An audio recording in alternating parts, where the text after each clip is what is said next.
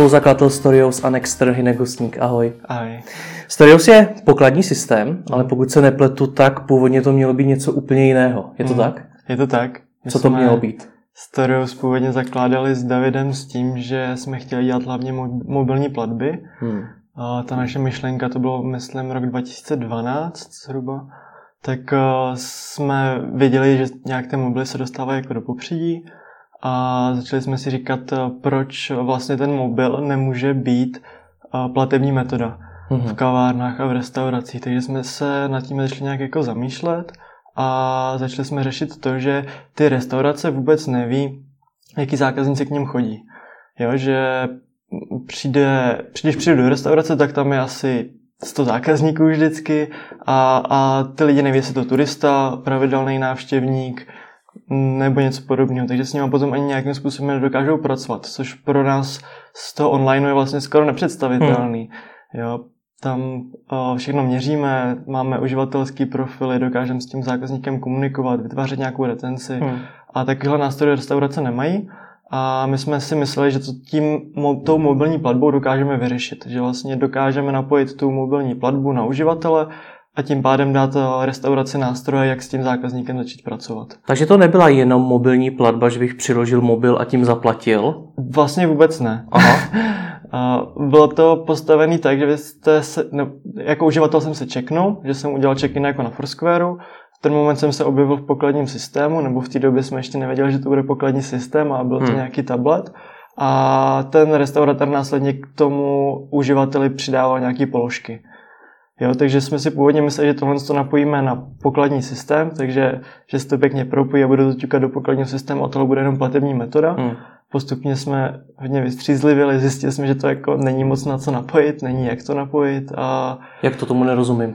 a před ty systémy nebyly většinou vůbec online, byly těžce kompatibilní. I pokladní systémy těch daných Jo, jo, restaurací. jo. Mhm. Jo, takže a hlavně ty restaurace za to vlastně ani nechtěly moc platit. Hmm. Za tu službu, za, to, za nějakou tu nadstavbu, že by byli ochotní zaplatit za to, že přijmou kartu, ale už ne za to, že jim dáme něco jako navíc. Hmm. A jsou jako levnější způsoby, jak přijmout kartu a běžnější než jako plativní metoda hmm. skrz telefon. Takže jsme se postupně začali profilovat víc do toho pokladního systému, protože to byla služba, za kterou ty restaurace chtěly, byli ochotní za ní platit a dokázali jsme ji dělat dobře. Proč se nevrátili jenom k těm mobilním platbám samotným? My jsme chtěli se k tomu jednou vrátit, ale potřebovali jsme se nějak uživit. Tam nebyl business, business model? Byl, ale hodně dlouhodobý. Mhm. Jo, přece jenom rozjet nějakou platební metodu se bavíme o hodně vyšších jako stovkách milionů možná. Hmm. Jo, aby, s- protože když třeba začínal PayPal, tak uh, oni do toho nalili úplně hrozně moc jako peněz, aby tu platební metodu rozhýbali, aby ty uživatelé to začali jako používat. Hmm. A to my jsme samozřejmě jako neměli a neměli jsme ani v té době moc nějaký úspěšný podnikatelský věci za sebou nebo cokoliv, takže bychom i těžko někoho přesvědčovali, že to jako dokážeme. Hmm. Takže jsme museli najít nějaký způsob, jak se během té doby živit, než se dostaneme k tomu, že třeba zase začneme se věnovat víc té zákaznické retenci nebo uh, toho propojení zákazníka s tím restauratérem. Takže jste ten pokladní systém začali vyvíjet jenom proto, aby vás dočasně uživil? V podstatě jo, no. V ten moment, když jsme to začali dělat, tak jsme to brali jako nutný zlo spíš. Mhm. A uh, už jste něco vyvinuli v rámci těch platebních metod a toho propojení s těmi uživateli, nebo to bylo furt jenom jakoby myšlenka?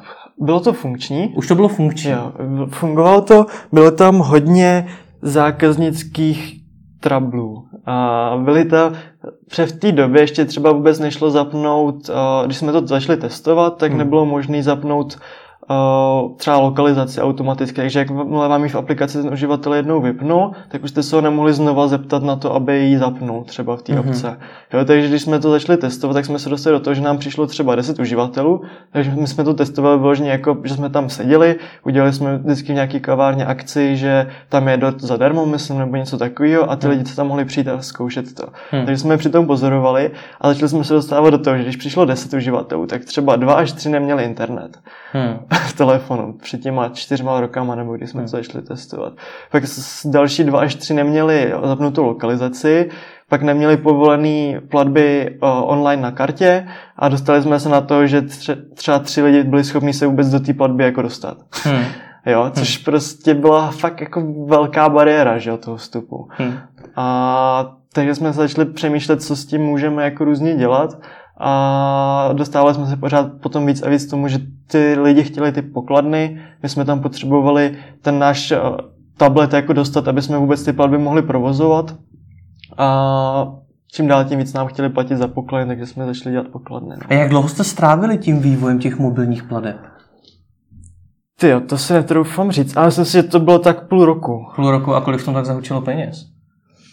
To se těžko odhaduje, protože samozřejmě společně s těma mobilníma platbama vznikala i ta pokladna. Aha. Takže jo, protože my jsme vždycky potřebovali nějakou tu protistranu, která tu platbu validuje. Hmm. A takže otázka, co vlastně byla ještě mobilní platba, co byla Jasně. pokladna. Takže mm, nedokážu říct. Hmm. No. Každopádně, než jsme se dostali do zisku, nebo do toho, že jsme začali generovat jako tržby, skutečně, že jsme měli první platící zákazníky, tak nám to trvalo, myslím, rok a půl. Ale to už byla ta, ta, ta, plat, ta pokladna.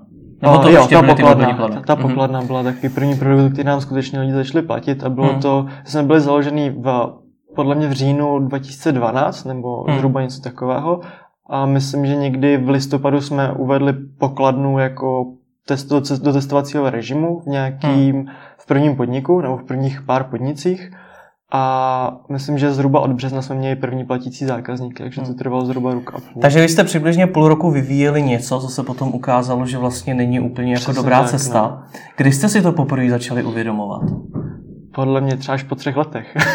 Až Jak, po třech letech, až zpětně? Až jako zpětně nám to začalo vlastně docházet, protože my jsme tam pořád jakoby tu myšlenku se snažili hodně držet. Jo, takže to byly uh, my jsme ne, nikdy vlastně nechtěli být pokladní systém. My jsme si hrozně dlouhou dobu i říkali, že jsme zákaznický systém. Aha. A, a snažili jsme se to mezi ty zákazníky jako tlačit, že my jsme zákaznický systém. Ale bylo to hrozně těžké. Jakoby vytvářet úplně nový produkt, na který ty lidi nejsou zvyklí, je prostě vždycky složitý. Hmm. Takže jsme s postupem času upustili od toho říkat tomu zákaznický systém, začali jsme tomu na to říkat pokladní systém a v ten moment nám začalo docházet, že prostě ty zákazníky asi nikdy nezískáme, nebo hmm. nezískáme, nedokážeme tvořit dostatečnou platformu na to, aby jsme ty zákazníky s těma restauracemi propojili. Ale vysvětli mi, co se stalo po tom půl roce, po tom půl roce vývoje těch mobilních pladeb. Tak jsme se dostávat s tím reálným produktem na trh, Aha. když to řeknu, protože jsme hmm. chodili s, za těma restauratorama, my už jsme s nimi byli v kontaktu od začátku, protože jsme měli různé blogy. Měli jsme blog káva a kavárny, pivo a hospody, hmm. koktejly a bary, spoustu takovýchhle věcí a přesto jsme se dostávali k těm majitelům těch restaurací. A tam jsme začali naťukávat to, co s nimi chceme vlastně udělat a začalo nám docházet to, že ty mobilní platby nebude tak jednoduchý tam protlačit, jak jsme si mysleli, hmm. takže jsme se snažili vytvořit něco, aby jsme tam už alespoň nějaký produkt měli. A to, byl, to, to byla, byla ta, ta, pokladna, no. ta pokladna. Popiš mi, jak tohleto rozhodnutí proběhlo, protože to mohlo být docela i frustrující, jelikož vy jste najednou... My jsme si to fakt neuvědomovali. Vůbec ne. ještě ne. My jsme to brali jako takovou jako takhle je ta přímá cesta k těm mobilním oh. platbám oh. a OK, prostě bude to trnitější. Hmm. A na konci nebudou ty mobilní platby nebo nějaká ta služba pro ty zákazníky. Hmm. Jo, takže... No ale v průběhu toho jste si museli uvědomovat, že to smrdí, protože jo, to není jako přirozená cesta, že Samozřejmě, to prostě smrdilo a bylo to potom, samozřejmě, potom nás to vlastně pořád, nás to částečně brzdilo, jo, protože hmm. pořád jsme měli trošku roztřištěný ten fokus, snažili jsme se pořád udržovat nějakou platformu určitým zákazníkům, formou blogu, měli jsme vlastně i sociální síť, kam ty lidi mohli dávat jako fotky a snažili jsme se určitým uživatelům pořád nějakým způsobem vystupovat. Hmm. Ale postupem času nám začalo docházet, že tím, jak se takhle profilujeme, tak si vlastně odebíráme i ty zákazníky toho pokladního systému, protože uh, oni to vidí jenom jako nějakou sociální platformu a všichni ostatní pokladní systémy o nás taky říkají, že jsme jenom jako uh, pro ty zákazníky. Hmm. Takže jsme to zase začali obracet víc do té pokladny, protože jsme tam začali mít docela zajímavé tržby. A pak už eh, jsme nedokázali ani jako udělat tu dostatečnou kapacitu na to, aby jsme se dokázali vůbec s tím zákazníkům věnovat, takže postupně se to úplně odstřihlo celá ta větev. Ale proč bylo špatně orientovat se jenom na ty zákazníky? Mm, protože my jsme tam na tom nedokázali, nedokázali jako vydělat, no. Ne, nebo neviděli jsme tam tu cestu, jak se uživit skrz to. Ona to byla v podstatě taková sociální síť. Hmm.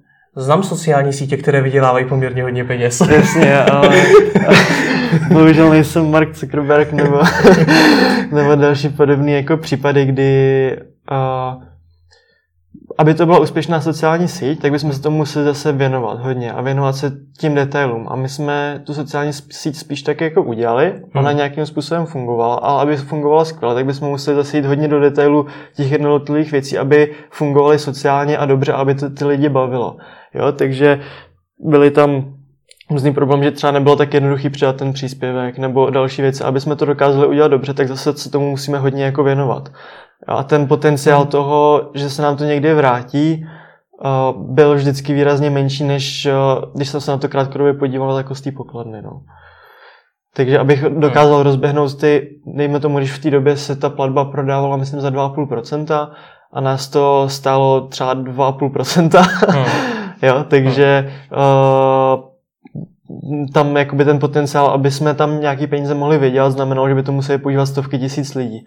Hmm. A nevěděli jsme, že by jsme nějaký to světlo na konci tunelu, že by tam bylo, takže jsme si pořád říkali, že uděláme tu pokladnu a pak, že budeme mít ten jednodušší vstup na tu platbu, protože když už všude budou naše pokladny, tak můžeme říct, hele, teď se dá platit v tisíci podnicích. Hmm. A už je to jako trošku lepší, než když budeme muset přesvědčovat nejdřív jako ty lidi, který, uh, kde se ta platba má uskutečnit, uskutečnit ty restaurace, ale je taková ta slepice hmm. nebo vejce, že, že bychom hmm. museli nejdřív přesvědčit restaurace, že nás mají přijímat a zároveň bychom ve stejném objemu potřebovali přesvědčovat ty zákazníky, což je vždycky jako uh, složitý úkol, že vytvořit to skutečně jako tržiště. Hmm. Takže my jsme chtěli vytvořit nejdřív ty restaurace a pak říct, hele, máme tisíc podniků, pojďte tam začít platit. Chápu, vy jste teda chtěli ty mobilní platby, hmm. to byl váš cíl, že jednou hmm. dnes spustíte, proto jste spustili tu sociální síť hmm. a abyste se tam vůbec dostali, tak jste dělali pokladní systém. Hmm. Zní to fakt jednoduše, co? no a tohle to nás provázelo vlastně jako celou dobu, no, že pak jsme měli hrozně roztříštěný ten fokus, hrozně hmm. špatně jsme se soustředili na ty věci, které jsou skutečně jako důležitý. Hmm. A a postupně nás doháněly ty jiný pokladní systémy. No. Já když se bavím s různými startupy, tak mi říkají, že ten jejich produkt je baví, že ho mají rádi. Mně připadá teď, že vy jste ten pokladní systém moc rádi neměli, protože jste ho dělali z povinnosti. Je to a... tak? Co to byly nucený? Jo, ale já jsem ho třeba měl rád, ale postupně, jako samozřejmě se to štěpilo, no, že prostě v té firmě byli lidi, kteří ho měli rádi, kteří ho dělali jenom protože si mysleli, že se jednou dostaneme k tím mobilním platbám hmm. a samozřejmě ten, to, to, tu firmu vždycky jako štěpilo a, a nedokázali jsme potom tak třeba rychle růst, jak bychom chtěli. Jak si tohle řešilo, to štěpení? No my jsme to nakonec vyřešili tak, že se to vlastně úplně zastavilo. No. Že jsme ten řekli v jeden moment, už vůbec neděláme ty zákazníky, zavřeli jsme sociální síť hmm. a, a zaměřili jsme se fakt jenom na tu pokladnu. No. Jak na to reagovali lidi v firmě? Bylo to těžké období, no. Protože pořád tam lidi byli kvůli tomu, že jdeme za něčím větším. Hmm. Chceme udělat něco, co na tom trhu není a co na tom trhu není globálně. Co vlastně nikdo neumí do dneška vyřešit, aby ta restaurace věděla o svým zákazníkovi nějaké informace nedokázal to ani Foursquare a, hmm. a je otázka času, jak dlouho nebo kdy vlastně Foursquare jako skončí, jo, protože hmm. to ekonomicky taky moc jako nevychází a je to o tom, že ne, oni neumí ukázat těm restauratorům, že jim vyděláváte peníze. Jo, když vezmu ty online platformy typu AdWords nebo S-Click nebo podobně, tak tam je velká výhoda a utrácí tam lidi peníze, protože ví, že se jim to vrátí. Hmm. Jo, že tam dokážou měřit návratnost a investice. A to je něco, co v tom offlineu dneska nefunguje a do dneška to nikdo nevymyslel, jak to dělat. Hmm. Jo, a pokud to někdo vymyslí, tak bude hrozně bohatý, si myslím. A tohle to byl jeden z argumentů, který jste taky použili při tom rozhodování, si se na to úplně vykašlal, že se Foursquare nedaří byl to určitě jeden z argumentů, proč jsme se toho drželi, proto, hmm. nebo nedaří. Podle mě ta aplikace funguje skvěle a nikdo ne, žádná jiná aplikace na offline doporučování nefunguje líp, nebo aspoň pro mě teda. Já hmm. používám, když to řeknu na ty offline věci, výhradně jako Foursquare. Hmm. Pokud teda nehledám třeba jenom nějakou otevíračku nebo čas, což většinou jenom dám do Google. No jasně. A, ale viděli jsme, že ten business model nefunguje a že dřív nebo později uh, to buď muset, bude muset koupit nějaký velký hráč, nebo to možná taky zavřou a budou hmm. pak lidi hledat nějakou alternativu. Takže to byl jeden z důvodů, proč jsme tu sociální platformu udržovali. No. Ještě mě zajímá, jak potom probíhalo to finální rozhodnutí. A pokud jsem to dobře pochopil, tak vy jste teda po půl roce vývoje si uvědomili, že budete víc cestou toho pokladního hmm. systému. Tak jsme se ale ještě trápili. dva a půl roku. Bylo to... Říkal jsi tři roky předtím? Před, za, začali jsme to prodávat 2013 a tohle to jsme zavírali teďka 2017, že? Podle mě 2016, až, až na začátku 2016 jsme teprve zavřeli skutečně úplně tu, tu sociální platformu. Takže no a v té době existovala. To rozhodnutí a, o tom probíhalo jak? A, tam první rozhodnutí bylo na začátku teda 2015, hmm. kdy jsme věděli, že potřebujeme udělat ty pokladny, protože se postupně začalo blížit ET a věděli jsme si, že to nemůžeme nechat utéct. Uh-huh. Jo, takže vlastně celý ten tým už se skutečně přesunul jenom na tu pokladnu, takže tam byl takový jako první zabití Mm, té sociální věci, protože ona sice dál existovala, ale nikdo v té firmě se jí nezabýval. A hlavní argument, proč to udělat, byl, že se blíží EET? Jo, jo, určitě. No. Takže kdyby EET nebylo, tak ještě možná děláte na té sociální sítě a mobilních platbách? Je to možný, nedokážu, nedokážu říct. Já se vlastně tím, jak jsem to minulý rok prodal, hmm. tak uh, si myslím, že ta strategie by se stejně asi změnila více jako na ty pokladny. Hmm. Ale takhle se to vlastně urychlilo. No. Proč jste se nepokusili získat třeba víc peněz, abyste mohli vyvíjet obojí? My už jsme měli fakt dost peněz. tak o to víc, proč jste nevyvíjeli i ty další věci. A, třeba ty Protože produkty. i tak jsme nedokázali udělat jako ten produkt, který by vydělával. Že? Takže my už jsme věděli, že máme pokladny, ve kterých máme 100 tisícový tržby, nebo hmm. v té době už milionový. A Hmm. A že si nemůžeme dovolit jako říct, hele, kašleme na pokladny. To ne, a... ale můžete vyvíjet dvě věci současně. Můžou to, to být dvě firmy. Ale, no, to by asi šlo, ale my jsme měli hodně velký problémy vůbec uřídit tu jednu firmu. Hmm. Proč? Manažerské dovednosti nám chyběly. Bylo, před nám bylo, mě bylo třeba 20, si myslím, když jsme zakládali tu firmu a nedokázali jsme řídit ten tým, nedokázali jsme řídit dobře ty developery, priority. Hmm. Mysleli jste... jsme, že, si na, že když nabereme další lidi, že ten problém vyřešíme, ale ten problém se vlastně jako zvětšoval, protože hmm. jsme pořád tam nedokázali protlačit ty důležité věci nebo dobře řídit, jako, aby jsme šli za nějakým jedním prostě výkonem, což je prodávat tu pokladnu. A, hmm. a kdyby jsme si vzali další tým a další developery a další produkt, tak úplně vyhoříme. Jako. Sám si řekl, že jste měli hodně peněz, tak proč jste na to někoho nenajali, někoho zkušenější, nějakého manažera? CEO klidně.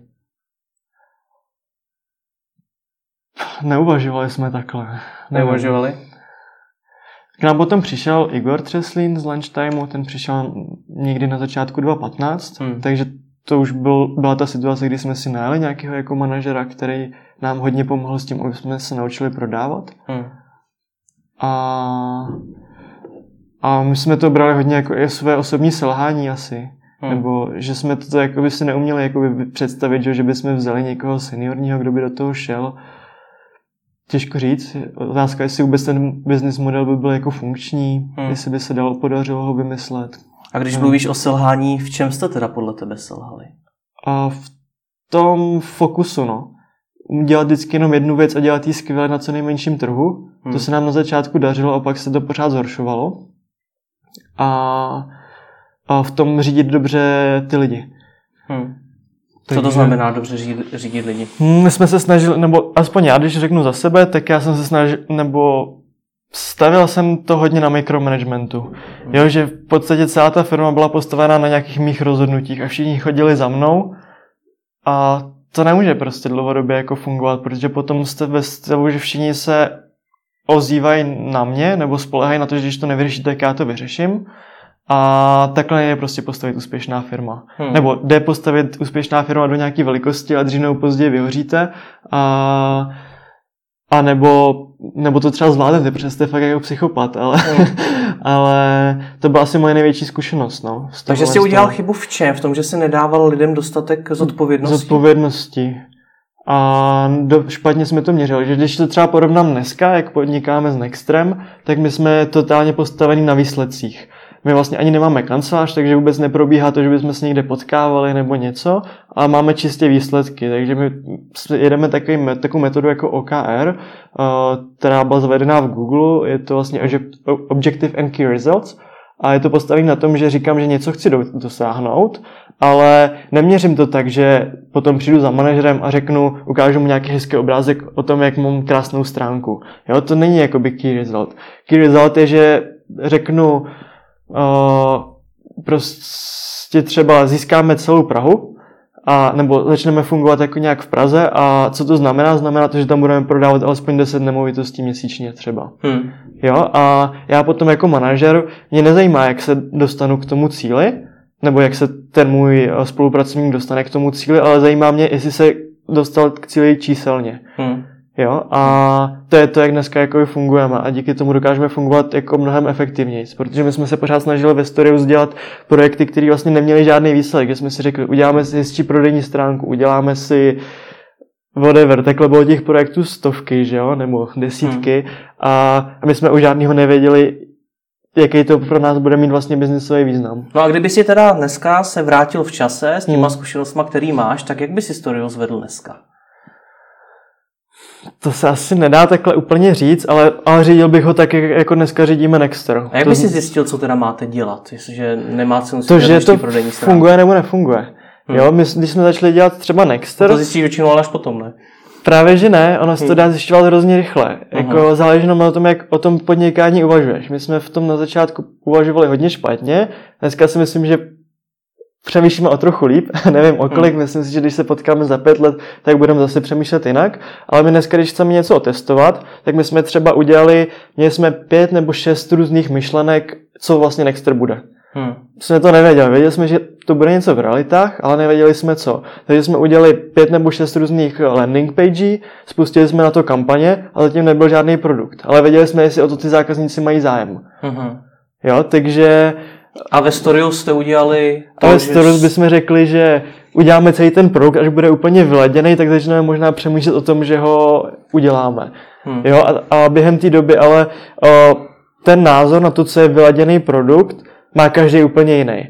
A když v tom týmu je pět lidí, tak vám trvá fakt jako neuvěřitelně dlouho, než ten produkt pustíte na ten trh a tím pádem se všechno hrozně jako zdržuje. Hmm. A i jsme třeba hodně špatně měřili zákaznické požadavky nebo různé takovéhle věci, jo, že jsme se hrozně orientovali podle toho, že jsme teď byli u nějakého zákazníka, on nám něco řekl a my jsme hned jako běželi a mysleli jsme si, že je to to nejdůležitější, takže hmm. jsme se tam postupem času i naučili mnohem líp sbírat ty zákaznické požadavky, pracovat s nimi, vyhodnocovat, naučit se těm lidem říct, že to není důležitý, nebo že chápem, že pro ně je to důležitý, ale jestli je to pro ně tak důležitý, že ten pokladní se nemůžou používat, ať nám ho vrátí a jdou k jinému zákazníkovi. Hmm. Jo, a tohle byly věci, které jsme na začátku neuměli a museli jsme se je postupně naučit. A z hlediska té zodpovědnosti, kterou si přinášel na uh, další lidi hmm. ve firmě, tak bys to řešil jak? Dal jo, my jsme jim pořád říkali, co mají dělat. Hmm. Jo, to my dneska ve Steru, v Nextru se snažíme vůbec nedělat. Jo, já mám uh, pod sebou nějaký lidi a těm neříkám, co mají dělat. Já jim řeknu, jaká je jejich zodpovědnost a dneska mám vlastně dva spolupracovníky. Jeden spolupracovník je zodpovědný na to, že za to, že ty zákazníky dostane na schůzku hmm. a druhý za to, že ze schůzky dostane do toho, že s náma prodají tu nemovitost. Hmm. A co oni mezi tím budou dělat, je jejich věc. Hmm. Jo, já je nějakým způsobem můžu směrovat, můžu jim jako nějakým způsobem se snažit poradit, pokud oni to ale chtějí. Pok- a to je taky velká zkušenost. Pokud ten člověk nechce poradit, tak, hmm. Tak to někdy jako nevyřešíte. Že? Takže ten člověk, pokud nepřijde za váma pro tu radu, tak nemá cenu mu radit, protože to někdy nebude fungovat. Jak se tobě osobně na tenhle ten systém přecházelo? Protože to znamená, že jsi se poměrně hodně yeah. věcí a kontroly vzdal. Aha. Uh, já jsem se to naučil, já jsem dost matematický člověk, takže já, se, já to dělám skrz ty čísla. Hmm. Jo, že já mám nastavený uh, kompletně reporting a sleduju všechny ty čísla, si se vyvíjí dobře. A zase do toho až v momentě, kdy ty čísla nejsou takový, jak bych si představoval. Uh-huh. Jo, takže, pardon, já se vysmrkám, jestli to nebude. v pohodě. Alergie, ne? Máme společný teďko. Já tě nechci teď chytat za slovo, nicméně ty si řekl, že jsi poměrně jako matematický člověk, mm. nicméně už nějakých 25 minut se tady bavíme o tom, že vlastně sto- původní idea Storius byla úplně postavená na hlavu, že to nemělo vůbec žádný no. ekonomický smysl. No. Takže ty jakožto matematický člověk si na začátku nepočítal? Ne, ne, jako na začátku jsme do toho šli fakt hrozně moc jako tím srdcem a tou, že to prostě to urvem. Aha, a čekali jsme, že to někde jako urvem a postupem času se to ve mně spíš začalo jako profilovat. No. Hmm. V této pozici ale může být hodně lidí, to by bylo tehdy tedy kolem 20 no. let, tak eh, co jste udělali špatně a co by si teď udělal jinak? Určitě bych zůstal u mnohem menšího produktu. My jsme docela dobře udělali to, že jsme si uvědomili, že třeba tu pokladnu nebo ty mobilní platby těžko budeme dostávat na poprvé do velkého podniku, takže jsme začali pracovat třeba s kavárnama, hmm. který v té době jich tady moc nebylo, začali se poměrně hodně rozšiřovat, uh, takže to byl segment, který začal nějakým způsobem růst, byl zajímavý a ten produkt pro ně neexistoval. Protože v té době znamenalo koupit si pokladnu zhruba 100 tisíc, a nás jste si mohli pořídit za, myslím tenkrát za 15 tisíc, hmm. plus nějaký měsíční poplatek jo, což byl výrazný rozdíl, že a pro ty kavárny to bylo existenční, že jo, víceméně hmm. těch 100 tisíc. Takže jsme najednou přinesli na ten trh produkt, který byl dostupný a měl tu svou jasnou cílovku, ve který fungoval. Hmm. A pak se to začalo zase komplikovat tím, že my jsme zase snažili uspokojit zase úplně všechny. Hmm. Jo, takže i když jsme si uvědomili třeba, že máme dobrý produkt pro kavárny, tak jsme začali třeba řešit sklady. A skladový hospodářství je fakt složitá věc což v ten moment jsme si taky vůbec neuvědomili. Mm. jo, takže pak jsme přidali skladové hospodářství, přidali jsme různé takovéhle věci a najednou z jedné malé, skvěle fungující věci jsme měli potvoru, která byla hrozně těžko ředitelná a spoustu lidí přestalo mít rádo. Hmm. Jak si ale tohoto uvědomit předem? Že vy jste si to evidentně předem taky neuvědomili. No, to asi, i když vám to řekne spousta lidí, tak Dokud si to neprožijete, tak tomu asi neuvěříte. No. A vám to říkalo hodně lidí? Určitě jo. My, možná jsme to jenom v té době neuvědomovali, nebo jsme no. to brali jako jinak, no. ale věřím tomu, že nám to říkají, no jsme neposlouchali. No. Co z hlediska těch počtů, protože mně připadá opravdu, že jste moc nepočítali, že jste teda vůbec nevěděli, kolik máte reálně potenciálních zákazníků, kolik jsou to schopní zaplatit a tak dále. Jo, u těch pokladen už jo. Nebo jako my jsme vždycky počítali, akrát hmm. jsme, uh, akrát se to prostě hodně otáčelo, že ten business plán, takže hmm. nejdřív byl postavený na mobilních platbách, tam postupně ten business plán schořel, takže hmm. jsme hledali nějakou cestu, jak vydělat na těch pokladnách, takže jsme si spočítali, že, že to bude nějak jako vycházet, že jo, ale pak jsme si spočítali, že když je ta restaurace, která vydělává desetkrát víc, tak hmm. je tam větší potenciál, že nám zaplatí, takže jsme se snažili uspokojit je. A, takže to není tak, že bychom nepočítali, Počítali jsme, ale dělali jsme prostě během toho hodně chyb a hodně předpokladů jsme si špatně třeba otestovali nebo pozdě. Takže jste ani nevěděli, kdo je váš zákazník? V... Věděli jste, že to je něco, co prodává kafe? Nebo... Věděli jsme vždycky v ten moment, no. ale hrozně často jsme to měnili.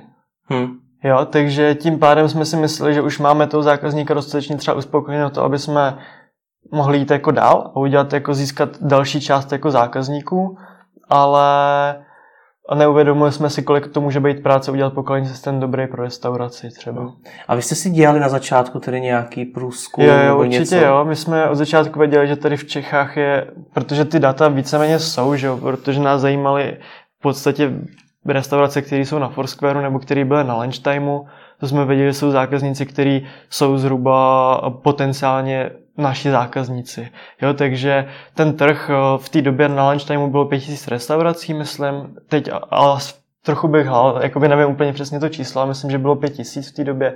A to jsme brali jako zákazníky, kteří jsou naši potenciální zákazníci plus ty kavárny, které tam v té době nebyly.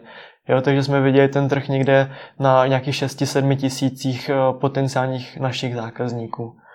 Což bylo evidentně vytržený z reality. Nebylo. No když vám za to nebyli ale schopni potom reálně platit, tak... Eh, o, za ty mobilní platby ano. Hmm. Tam to bylo vytržený z reality s tím, tím což že... byl původní záměr. Což byl původní záměr, takže hmm. tam eh, tam samozřejmě, když jsme to začali, jsme prostě dlouho fakt připravovali ten koncept, až pozdě jsme zjistili, že, že nám za to nejsou ochotní platit. Ale proč jste to zjistili až pozdě? To jste si teda opravdu jenom vyjeli na internetu, že tady je tolik a tolik restaurací a reálně jste s nima nemluvili? Jo, oni nám i řekli, že, že to bude fungovat a že to vezmou a tak, ale když přišla ta realita, Aha. tak přišlo to, že, že těch 8 zákazníků z 10 neprošlo. Jo, takhle, takže vy jste jo, naopak a... nemluvili s těma zákazníkama. S těma jsme taky mluvili, ale Aha. tam jde až o tu jako skutečnou jako tu, že jo, ukáz, hmm. jako ukázku, jo, protože i když uděláte krásný wireframe a necháte to tam jako naklikat, tak hrozně těžko v ten moment predikujete to, že vám zakážou polohu, to, že nebudou mít povolení na kartě mobilní platby a to, že uh, už nevím, co tam bylo za ty Hmm. problémy, jo, ale prostě Takže prošel kde se stala jako, chyba? Vy, vy jste teda vůbec ne, nevěděli, jak se teda reálně chovají ti zákazníci? Jaký, jaký je svazují teda omezení? No, neznali jsme ty problémy, které můžou nastat, no.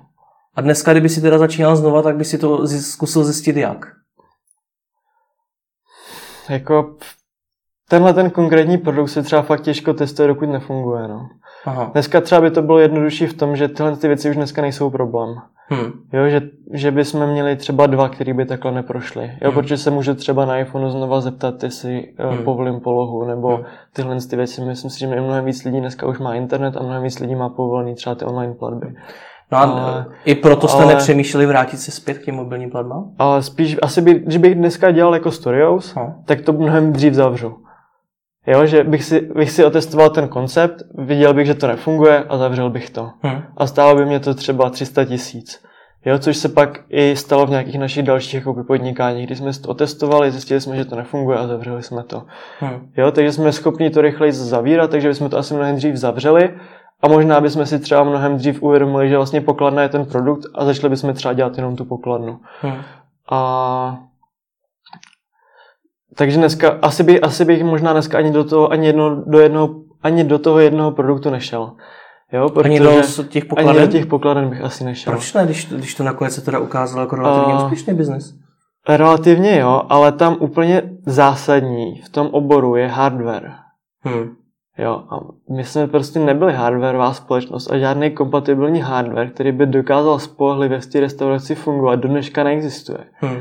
Jo, takže vy sice můžete udělat jakýkoliv software, Hm. sebe lepší, ale když vám pak nevytisne tiskárna tu účtenku, tak jste v háji. Hm. A to jako ničem nezměníte. Jo, a tohle to my jsme si hrozně dlouhou dobu neuvědomovali, doufali jsme, že to vyřešíme nějak zase softwarově a nedokázali jsme to nikdy. Jo, takže potom jsou tam velký nároky na to, na call centrum nebo na ten support, který jsou let, kdy hodně těžce splnitelný jako na odbourání, jo? protože když prostě máte plnou restauraci lidí a přestává vám fungovat tiskárna, tak je to fakt velký problém. A, a fakt nechcete slyšet od, někoho, od nějakého člověka na call centru, co máte jako dělat, potřebujete, abyste ten problém vyřešil. Může se, aby tam někdo jako dojel, Hm. Tak tam jako on tam nebude za 10 minut, aby to vyřešil, že jo. Když to popisuješ takhle, tak proč se do těch pokladen teda vůbec šli? Protože jsme pořád věřili, že to vyřešíme jako softwarově, nebo na začátku jsme měli i menší zákazníky, kde se to neukazovalo jako problém. Jo, Ale později takže- se ukázalo, že to jenom softwarově se- nejde. Později se ukázalo, že jenom softwarově to nedokážeme vyřešit a, a že ten kompatibilní hardware, který by tyhle ty požadavky těch restauračních provozů dokázal plnit na ten Android úplně jako není. No a co následovalo teda potom? Musíte prodávat dál, no. prostě posilujete support a, a, a prodáváte produkt takový, jaký je, který 99% času je fajn a musíte vyřešit co nejlíp to 1%, kdy zrovna jako nefunguje. Aha, Takže jsme posilovali tým lidí po celé republice, aby jsme měli krát, kratší dojezdy, posilovali jsme call centrum, snažili jsme se nastavovat líp eh, ty rozhodovací procesy, aby tam měli dobře ty rozhodovací stromy a ten call centrista nemohl dělat chyby hm. a, a různé takovéhle věci, no. Ale už to prostě nemůžete zavřít, že jo, takže Takže je to obrovský nákladný na ty lidi. je to nákladný na ty lidi obrovsky, no. Takže generuje ta firma vůbec teda nějaký zisk? Nedokážu... Generovala, když jsi tam teda byl? Ne, negenerovali jsme zisk. Nikdy jsme nebyli v zisku vlastně. A když jsi tam byl, tak když jsi tak očekával, že by se to mohlo dostat do zisku? Měl jsi nějakou, Jo, jako s- matematický člověk? My jsme měli samozřejmě kalkulace, ale tam se to pořád potom i hodně posunovalo tím, že v nějaký moment my už jsme tam neměli hlavní slovo v té společnosti a byl tam velký tlak od eh, investorů, že chceme být hrozně globální. Takže pot, že potřebujeme vstupovat na další trhy, že potřebujeme zkvalitnit management, takže se na, začal nabírat management, který stojí samozřejmě obrovský peníze Hmm. a ta ztráta potom samozřejmě roste. Ale pokud to, jakoby to nedokážete, na, pokud postavíte stru- tu strukturu na to, že bude to středoevropský hráč minimálně a zase se tam nedokážete dostat, tak to bude vždycky nákladově složitý. A ti investoři tedy chtěli, abyste byli globální nebo jenom lokální, jenom v Česku? Uh, aby jsme byli mezinárodní, když to takhle řeknu. Mezinárodní.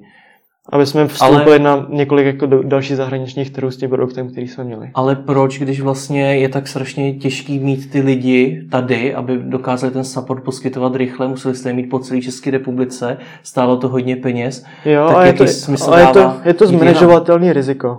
Aha. Jo, a je to stejné, jako když to porovnám s dáme jídlo. Tam taky je že obrovský hmm. problém s těma kurýrama a vždycky tam bude. A vy ho, vy ho jenom jako nějakým způsobem snižujete nebo manažujete, prostě hrajete s tím rizikem. A, a, a ten produkt jakoby fungoval, dokázal vydělávat peníze a jenom vlastně otázka byla, kolik těch zákazníků musíte mít na to, aby na, si na sebe dokázal vydělat, co záleželo hlavně na tom, jakou máte tu firmní strukturu. Hmm. Ty jsi mi ten biznis popsal tak jako poměrně tvrdě. Aha. Trošku mi z toho jako vyplývá, že to úplně dobrý biznis není, je tam spousta obrovských překážek. A Žádný biznis není jednoduchý. No ale ve vašem případě Byl hodně k tomu, že jste zabili dva biznis plány a jsem do třetího by si sám znova nešel, tak jako si myslím, že to je trošku jiná liga. Byl, byl těžký, ale byl zvládnutelný. Ale proč do toho teda šli ti investoři podle tebe? Protože to fakt jako zajímavý produkt. Jo? Vy pokud uh, vy máte jedny náklady na ten vývoj hmm. a pokud překonáte nějakou hranici, tak uh, je to relativně jednoduše škálovatelný. Hmm. Jo, protože když už máte jednou ten produkt, tak jestli ho prodáte tisíc, anebo jestli těch provozů bude běžet deset tisíc, není až tak velký rozdíl, protože už máte nastavený systém na to, jak to funguje. Jo, takže hmm. prostě ta škálovatelnost je dobrá, hmm. jenom otázka schopnosti to naškálovat. Ale dřív nebo později vás to dovede k tomu, že si asi budete muset vyvíjet ten vlastní hardware. Jo, určitě jo. Myslím si, že... Což jako softwarová firma moc neumíte? Moc jsme neuměli. Začali jsme to řešit, ale je to zase velká investice, no. Je to prostě, dejme tomu, já jsem to odhadoval tenkrát třeba na 30 milionů takový projekt jako udělat. Hmm. Jo, a... To pro vás byly hodně velký peníze? Uh, pro nás to byly velký peníze. Já nevím, jaký číslo se tehdy pohyboval. Jo, byly to pro nás velký peníze a, a a ta otázka je vlastně jako ta návratnost, že pokud mám hardware, do kterého do vývoje dám 30 milionů, hmm. tak ho musím prodávat fakt jako v celé Evropě, aby to fungovalo. Hmm. Jo, a teď jsme spíš jako čekali, jestli někdo přijde s nějakým hardwarem a, hledali jsme jako ty řešení. No. A nepřišel. nepřišel z Dneška. Jaký? Třeba funguje v Americe skvělá věc, to se jmenuje Point. Hmm. A to je fakt jako super. Je to hmm. malý sedmipalcový tablet, myslím, ve kterým je rovnou i tiskárna, čtečka na karty a splní to všechny ty potřeby toho malého podniku. Hmm. Jo, takže je to fakt skvělý produkt, ale když jsem jim volal a snažili jsme se s nimi uzavřít jako partnerství, aby jsme to tady mohli používat, tak oni nám řekli, uh, možná za tři roky to bude v nějakým jako testovacím režimu. Mm, jo, a, a to už to ukazovalo a veřejně to prodávali, takže už předtím musel být nějakou dobu nějaký relativně velký vývoj. A existoval tady i produkt, který se jmenoval od Vincoru, který se jmenoval Albert, do kterého oni taky dali, ne, nedokážu říct kolik, ale jako významnou investici a taky se vlastně ten produkt nikdy nedostal pořádně. Jako no a tohleto, ta potřeba toho vlastního hardwareu do budoucna, je to opět něco, co si myslíš, že jste podcenili? Jo. Proč? Proč jste to podcenili? Přes jsme věřili, že software zvládne všechno, no. To... Já jsem si právě myslel, že vždycky jako při tvorbě těch business plánů to není jenom o tom, čemu ten člověk věří, ale i o tom, co nějakým způsobem zjistí, jestli je vůbec reálný. Ono to reálný je, ono vám to funguje většinou. Ale času. asi ne teda finančně, když jsou tam tak důležitý, eh, tak vysoký ty uh, investice, ne? Jako ono, i finančně to jako pořád funguje, akorát vy to potřebujete pořád jako optimalizovat, hmm. a čím víc se vám to podaří zoptimalizovat, takže kdyby jsme přišli s vlastním hardwarem za nějaký rozumný peníze, hmm. tak ten biznis bude fungovat třeba desetkrát líp prostě. Hmm. Hmm. Jo, takhle jsme fungovali dobře. Hmm. Jo, a to, třeba ten hardware nebo ty další věci, o kterých mluvím, by z nás udělali to, že jsme byli, by jsme byli skutečně schopní uh, efektivně expandovat na ty zahraniční trhy. Jak se na to tvářili ti investoři? Protože tady proběhlo teda minimálně třikrát totální změna toho jo. business plánu. A asi pořád, nebyly úplně dobrý jednání, ne? Ale pořád jsme jako hrozně rostli, že jo? Aha. Jo, i když uh, jsme udělali spoustu jako chyb, tak pořád jsme byli významně lepší než většina těch startupů, které v Čechách prostě reálně jsou. A čím to je podle tebe? Že i přes takovýhle jsme to tlačili prostě. Já jsem fakt pracoval v té době třeba 14 hodin denně. Hmm. A, a fakt jsme to tlačili jako před sebou všechno hodně. A ty lidi, kteří jsme měli v té firmě, tým myšlence věřili a snažili se to tlačit jako s náma. To je to mi a... řekne každý. Pracoval jsem hodně, dokonce i no. 14 hodin, lidi a, tomu věřili. A to bylo jediné, na čem my jsme to jako táhli reálně, no, protože těch problémů, ale myslím si, že ty problémy potkají každýho v každém tom podnikání nějaký, no. Hmm. Nelitujete nebo nelitovali jste zpětně eh, toho názvu? Protože Storios teda to asi není úplně jako název pro pokladní systém. Jo, není no. Jak vás to vůbec napadlo, protože to není ani název pro mobilní platby, podle mě. Já my jsme chtěli právě z těch mobilních plateb udělat něco lidského a měli to být ty příběhy, že jsme chtěli, aby po každé platbě ten člověk řekl, že to bylo fajn, že ta restaurace je vlastně dobrá, proč bys tam měl jít. Hmm. A chtěli jsme to stavět kolem těch příběhů a když jsme to zaklali, tak samozřejmě jsme věřili, že budeme hrozně globální. Takže, Jasně, tak hlavně ať je to anglicky. Takže hlavně ať je to anglicky a hlavně ať je to na doméně na komu. Z pohledu toho, že jsme měli vlastních třeba půl milionu, tak jsme hmm. se nemohli dát za doménu půl milionu. a, a tohle byla relativně dostupná doména. No, no a loni jsi to teda prodal? A loni jsem to prodal. Proč?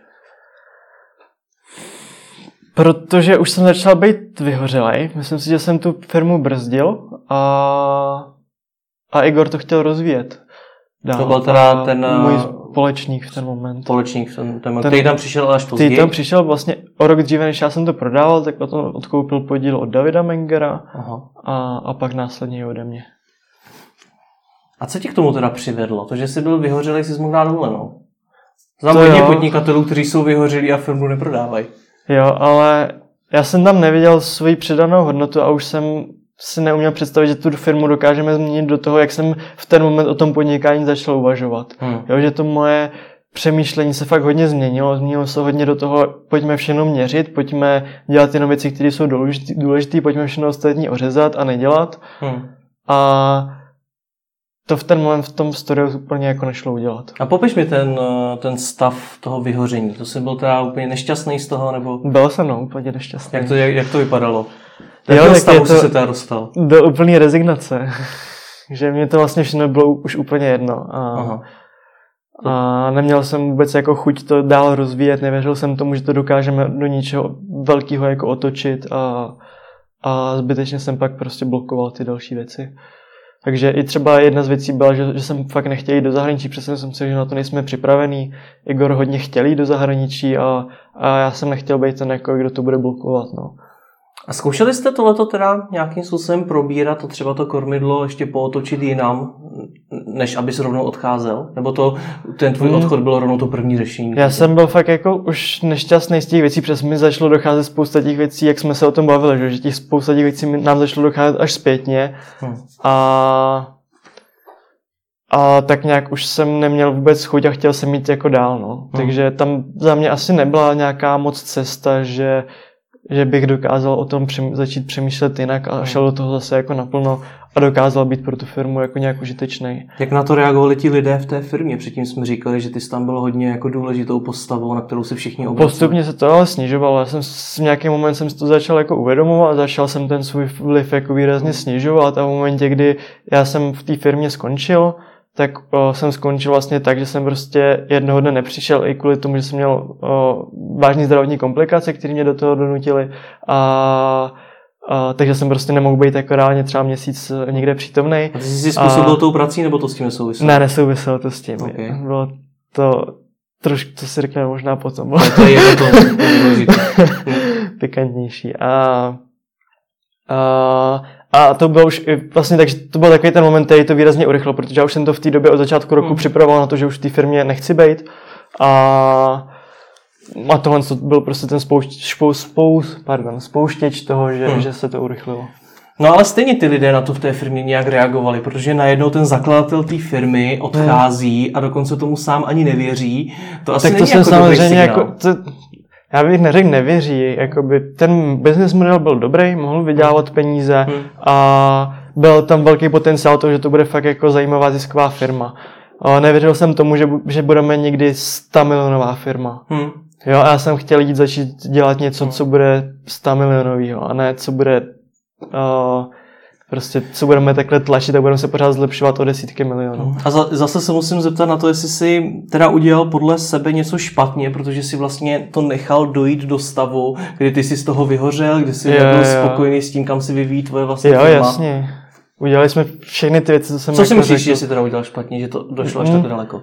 Špatně jsme řídili ty priority, že jsme fakt jakoby to hodně otáčeli a, a nedokázali jsme ty věci odříznout. Hmm. Špatně jsme řídili ty lidi a špatně jsme si měřili výsledky. Hmm.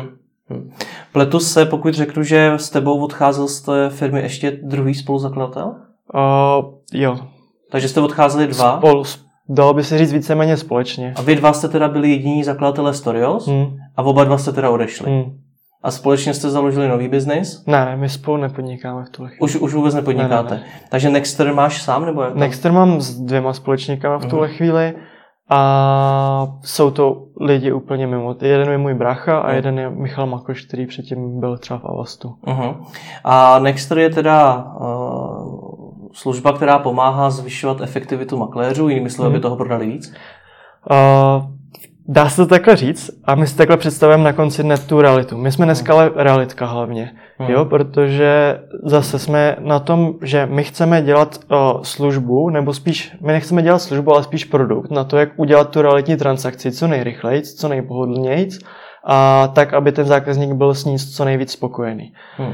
Jo, a my jsme začali tím, že jsme začali dělat celou tu realitní činnost, aby jsme pochopili, jak ten segment funguje, aby jsme věděli, které ty věci jsou tam důležité, které dokážeme automatizovat, nahradit a, a tak podobně. Takže vlastně jsme to začali dělat úplně celý a, a postupně ten systém automatizujeme a připravujeme tak, aby jsme do něho mohli pustit jakýhokoliv makléře.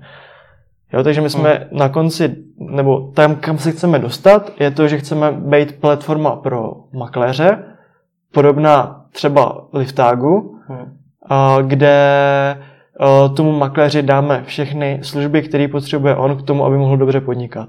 Hmm. Jo? A jako naše konkurence jsou tím pádem všechny realitní kanceláře, jo? který na tom trhu ale dneska fungují trošku jinak než my, protože oni se nesnaží primárně udělat ten produkt pro ty makléře. Oni se primárně snaží nahajrovat co nejvíc makléřů. Hmm. Jo, že jsou to hodně multilevel postavené struktury. A my se to snažíme udělat úplně jinak, že my se snažíme jít víc tou cestou jako toho softwaru, toho zázemí a toho, že těch makléřů nebudeme mít 10 tisíc nikdy, ale budeme jich mít třeba 100 nebo 200 nebo nějaký stovky, ale dokážeme těch transakcí udělat významně víc než naše konkurence. Jo, takže Hmm. když vezmu průměrný makléř v České republice, a prodá jednu nemovitost za dva měsíce. Jo, a náš makléř prodává tři. To znamená, že už dneska je šestkrát efektivnější a to jsme úplně jako na začátku a spoustu těch věcí pořád děláme ručně. Hmm. V čem je ten nápad lepší než Storios? Je jasný, přímý, ale chce měřitelný. A není to tolik softwarový. Jo, tím, že já nejsem developer, uh, tak uh, nikdy nebudu schopný řídit jenom softwarovou společnost nějak významně dobře. Jo, Hmm. protože ten, ta pokladna je softwarová věc vyloženě. Jo, a tady je to mnohem víc o tom procesingu a automatizaci těch věcí, což Hmm. jsou, myslím si, moje silné stránky. A z hlediska té přípravy, nebo Mhm. business plánu obecně, tak eh, jste k tomu už přistoupili jinak, nebo ty jsi Jo. k tomu přistoupil jinak? Určitě, jak jsem už říkal předtím, tak eh, my jsme začali od začátku testovat. Takže jsme zkoušeli různé modely, zkoušeli jsme všechno možný, všechny možný landing page a hledali jsme nějaké cesty, jak- co vlastně nejdřív vůbec chceme dělat. Pak jsme zjistili, že chceme dělat tu realitní činnost, Hmm. protože nám to přišlo z, z tohohle pohledu té matematiky fakt jako zajímavý, že a obecně ty, ty makléře tady někdo moc nemá rád, Hmm. Jo, má to nějaké své důvody, ty makaři mají fakt jako těžkou práci a, a nás to, to číslo fakt jako zaujalo. Jeden, jedna nemovitost za dva měsíce. To znamená, že ten člověk si musí za tu pro, jako provizi vzít alespoň 150 tisíc, aby se uživil, protože on dostane polovinu té provize a když prodá jednu nemovitost za dva měsíce, ten zbytek zůstává jako realitce, tak eh, jde do toho, že každý měsíc vydělá třeba 30 tisíc, ale taky může být měsíc, kdy si nevydělá vůbec nic. Hmm. Jo, takže je to hrozně náročná práce a je to mnohem víc jako ala OFB styl, že to musíte ty lidi hodně jako sfanatizovat. A, a je to i o tom, že ty lidi, ty makléři nemají dneska žádný moc schopnosti a kanály, ty své zákazníky získávat ve větším množství. Hmm. Jo, že tam to vyloženě jde na tom, že vysosám ty své osobní kontakty, zničím si vlastně celý svůj osobní život Hmm. a pak budu doufat, že se mi někdo začne ozývat zpátky. Jo, že mě začnou doporučovat. A je to fakt jako hodně náročná činnost, no. A vy se to snažíte změnit. A my jsme tohle to jsme jako identifikovali jako největší problém, že ten makléř nemá šanci získávat ty zákazníky. A spolupracujete přímo s těma makléři? My jsme si začali najímat svoje. Mm-hmm. Jo, takže máme vyloženě naše makléře. Ale jsou to už jakoby zkušení makléři, kteří mají nějak, jako ví, jak to funguje v praxi. Já tady trošku měřím k tomu, máme... že ty máš určitou tendenci jako být teda mimo tu realitu je. a zjistit to až zpětně. Jo, máme to, máme makléře, který jedno, máme teď jednoho kluka, který to už dělal dříve, hmm. máme jednoho kluka, který měl z bráchu jakoby realitku, Jasně. a takže jako nejsou to zkušení makléři, že by na tom trhu byli desítky let, ale znali ten trh a... Mně jde o to, že ty jsi se pustil do eh, biznisu pokladen, mobilních Aha. pladeb, teď jsi se pustil do biznisu realit. Aha. Ty s těma oběma oborama, když to tak řeknu, máš teda nějakou zkušenost? A já na to koukám jako jinak. Já, protože ten, ten co největší know na konci dne v rámci Storos bylo, jak řídit ty lidi po té republice. Hmm. Jo, a tohle je úplně stejný biznis. My vlastně jenom řídíme lidi po té republice. No ale musíte mít představu o té realitě na tom trhu. A co to znamená realita? No třeba eh, tam jsme se bavili o tom, že eh, ty restaurace to nakonec nemohly používat, mm-hmm. protože na to neměli dostatek peněz, protože to pro ně bylo drahý, potřebovali jste hardware a tak dále, takže vám uniklo poměrně hodně informací, který by třeba člověk, který v tom oboru jako pár let už Aha. je, tak by je třeba věděl. A zase by k něm přistupoval jako nějakým způsobem už s předsudkama a neskusil by to. No a není to právě o kombinaci dvou lidí? Vy jste tří, mm-hmm. tak eh, není to o tom, že mezi váma by právě měl být ideálně někdo, kdo ty, ty znalosti má? O... Nebo si myslíš, že to je úplně jedno? Je to lepší, hmm. ale mě potřebuji obchodníka, nepotřebuji někoho, kdo bude znát ty reality. Jo, protože ten princip je, že my máme dobře dneska zvládnutý lead gen, my dokážeme, dneska jsme v komunikaci se 14 sty lidmi v Praze, hmm. kteří se zajímají o svoje nemovitosti. Sedm se z nich chce prodat a, a s nimi my pracujeme. Hmm. Jo, takže my nemáme vůbec problém získávat ty zákazníky a, a postupně a všechny ty produkty, které v tom jsou, se dají vyřešit lidskou činností. Hmm. Jo, když to nedokážu automatizovat, tak to prostě dělá člověk nějakou hmm. dobu. Jo, takže tam není žádná taková činnost, která by nás vyloženě zabrejkovala a nedokázali bychom se přesto přehoupnout. Hmm. Jak vám ten biznis zatím funguje? A jsme teď v situaci, kdy podepíšeme zhruba 10 nemovitostí a prodáme zhruba 5 každý měsíc. Hmm. A ten biznis pořád významně roste, jo? že třeba ten poslední kvartál teďko, nebo ten kvartál, co teďko je, tak jsme prodali třeba tak ten biznis narostl, myslím, pětkrát zhruba oproti předchozímu kvartálu. Hmm. Jo, takže relativně významně rosteme a dokážeme plnit tu naši premisu, že náš makléř bude šest, minimálně šestkrát efektivnější než makléř, který je průměrně hmm. na trhu. A zelený číslek už jste? A ne, jsme teď někde blízko jako nule. Hmm. Jsme teď třeba ve ztrátě někde mezi 50 a 80 tisíci. Oh, a, hmm. a věřím tomu, že během měsíce nebo dvou se v Praze dostaneme do zisku a pak bychom rádi začali ten model škálovat do dalších krajských měst. Hmm. Baví tě to? Baví tě to víc no. než Storios? Mě i Storios jako bavila, hmm. abych nechtěl, aby to vyznělo nějak, že mě to nebavilo. Bylo to prostě těžký v nějaký moment. A hmm. všechny ty biznesy mě jako baví. Hmm. Jinak bych to nedělal. Hmm. Co jsi se za tu dobu naučil o tom eh, vytváření startupu, o podnikání? Protože hodně lidí i třeba ve tvém věku nebo ve věku, kdy ty jsi začínal, hmm. taky jako chce začít podnikat a slyší ty příběhy těch úspěšných startupistů, úspěšných businessmenů. Hmm. Tak eh, co ty bys jim řekl? Uh, nejvíc to, že musí začít co nejrychleji testovat ten koncept, který mají. Ten koncept musí být co nej, nejjednodušší a co nej, na nejmenší jako cílovku. Hmm. Jo, takže my jsme třeba začali dělat jenom uh, rodinný nemovitosti v Praze. Jo, a to je nějaký náš jako niche market, na kterým jsme se chtěli etablovat a dostat se do zisku. A to se nám pravděpodobně podaří. Hmm. Jo, a pak teprve začneme přemýšlet o něčem jako dalším. Takže to je hrozně důležité nepřemýšlet o tom, že nejdřív něco udělám a pak někde přijdou ty peníze, protože oni nepřijdou, protože se tam nedokážete dostat. To je taková jako největší problematika těch softwarových věcí, protože tam se tahle věc hodně aplikuje, že, nejdřív něco udělám a pak to přijde, ale ono to většinou nepřijde. Hmm. Je nejlepší jako je co nejdřív jako to dostávat na trh a co nejmenší věci testovat. A my dneska se držíme i věc, jako třeba co se týče toho vývoje, tak se držíme v premisy, že co se nedá naprogramovat do 14 dnů, tak neděláme. Hmm. Protože to nikdy nedokončíme. Hmm. Jo, takže se snažíme všechny ty projekty mít hodně malý, a hodně efektivní. Hmm. Tak ti děkuji moc a ať se ti daří. Děkuji.